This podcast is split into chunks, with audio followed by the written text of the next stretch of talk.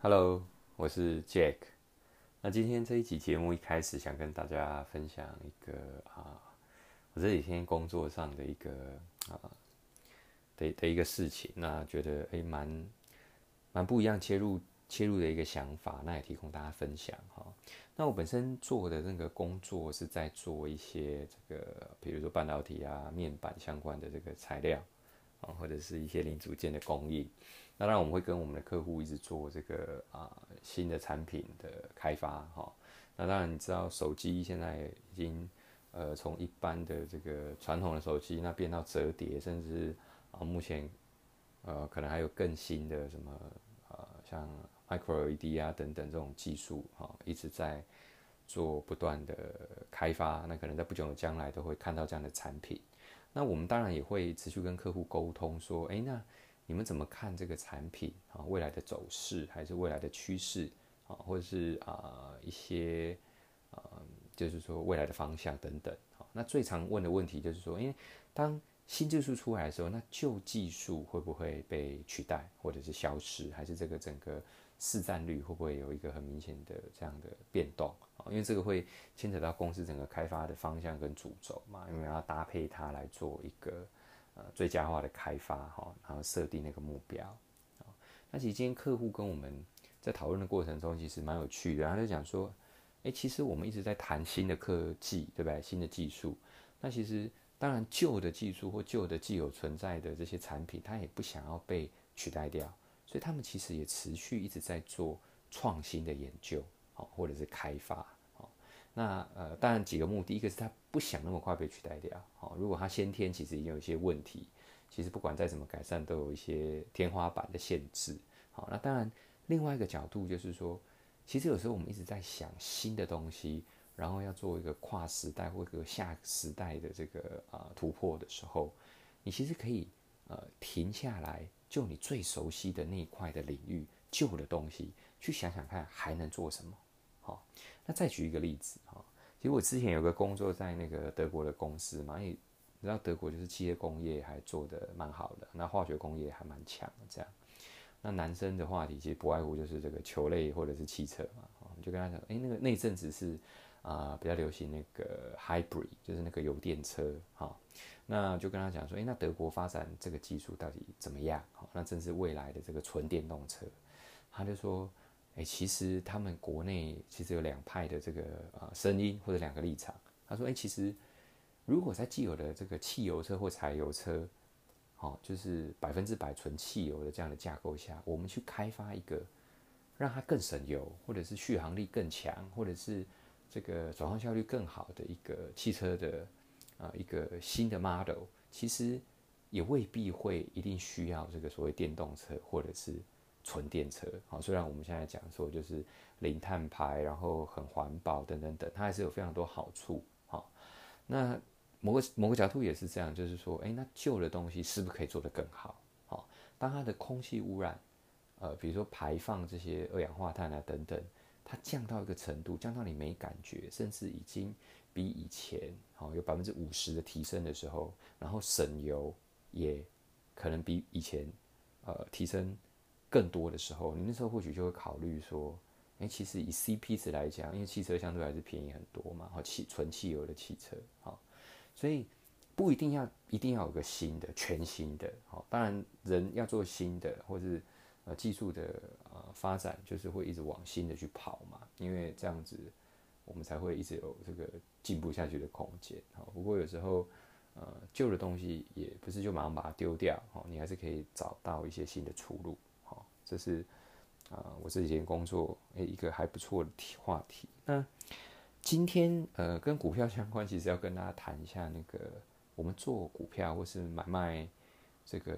股票，到底是要集中持股或者是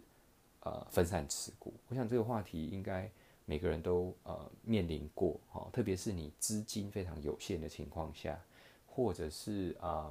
到底是。集中持股绩效比较好，还是分散持股绩效比较好？我先讲答案跟我的做法。好，那我是把我一个固定的资金尽可能的做呃分散，好是这样的动作。好，那主要的原因是它可以大幅下降我持股的风险。那特别是呃，当我踩到地雷股的时候，好，如果我怎么避免都没有办法避免得掉，那这个时候分散持股就是我的最大的呃保命符，或者是最好的解法。好，好，呃，我要讲的前提就是说，我已经都选了假设一百档的好公司，而且在买进的当下，其实过去的表现跟稳定性。好跟市场的这个地位其实都非常好的情况下，啊，比如说一个非理性的因素，或者是做假账，或者是啊等等，哈，它突然呃变成地雷股，不是突然，其实都是有迹象了，哈。可是当出现一两档的时候，它对我整体的冲击，假设我有一百档股票，然后我买进的金额其实是非常平均的，哈，那它就是占我一个 percent 的资产损失。我剩下的九十九档，其实只要随便涨个一个 percent，甚至零点几个 percent，其实就会涨回来哈。所以分散持股其实是呃对我来讲，啊我长期观察下来，至少在过去十年，其实它不会比这个集中持股，呃让你这个获利，比如说比较比较不好，或者是涨比较慢，还是涨比较涨呃涨涨比较好像涨不动这样子哈。其实完全不会有这个问题哈，因为。你买的这个分散持股，其实都是你精挑细选，其实每一只都是非常好的公司，所以你单买一只，哦，把你的钱，或是单买三五只全部买，就有点像重压的概念，哈。那更更呃，市场上更有人就是说，其实重压绩效才会好，哦，那其实某个程度也是有一点点在赌的感觉，就是你非常看好这家公司，非常看好这个产业，我把我的大部分的资金都压在。某一只股票上面，好，这个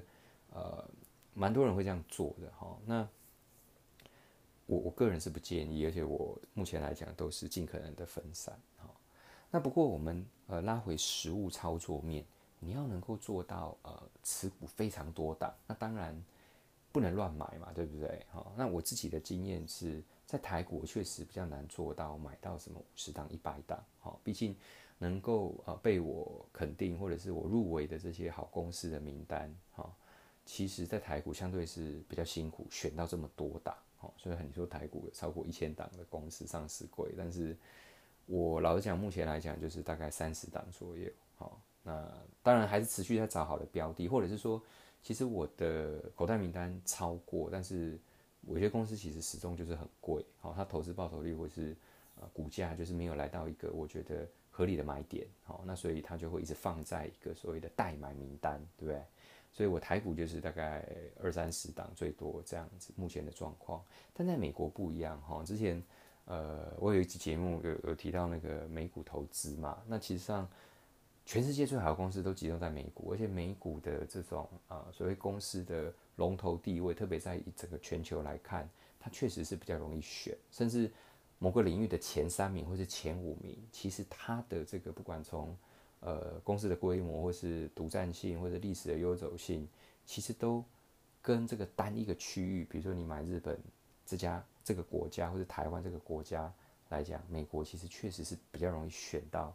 好公司，而且多到让你买不完。然后至少就我的经验是这样，所以在美国几乎已经买了一百二三十档，好，那也持续在增加，哈。那当然，我现在会考虑到底我要持续买到，比如说一百五或两百，还是我在适当的时间点啊，我目前持有这个一百多档，我会呃做继续的加码哈。那这个我我现在还没有这个一个很明确的一个做法，不过就是持续存钱，然后在适当的时间点啊继续买哈，不管买我目前手上好公司，还是继续往增加持股这个方向去做哈。那这个呃，它还有一个好处就是说，可以真的去避免掉这个风险，特别是你误踩地雷股，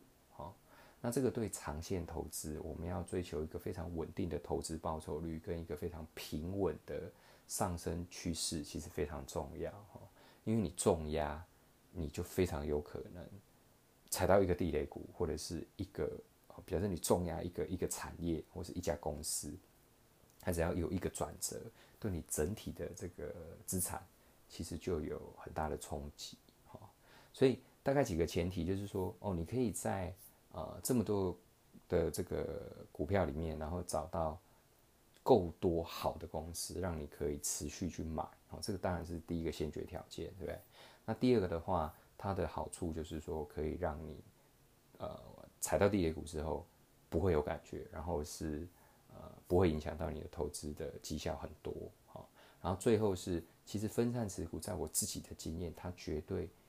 不会让你的呃就是所谓的投资绩效呃成长变慢，还是说呃其实没有像重压来的这么好的绩效，哈，至少我没有这样的感觉，就是我每年还是达到我设定，比如说十十到十五 percent 之内的这个年化报酬率，好，那这个提供大家参考。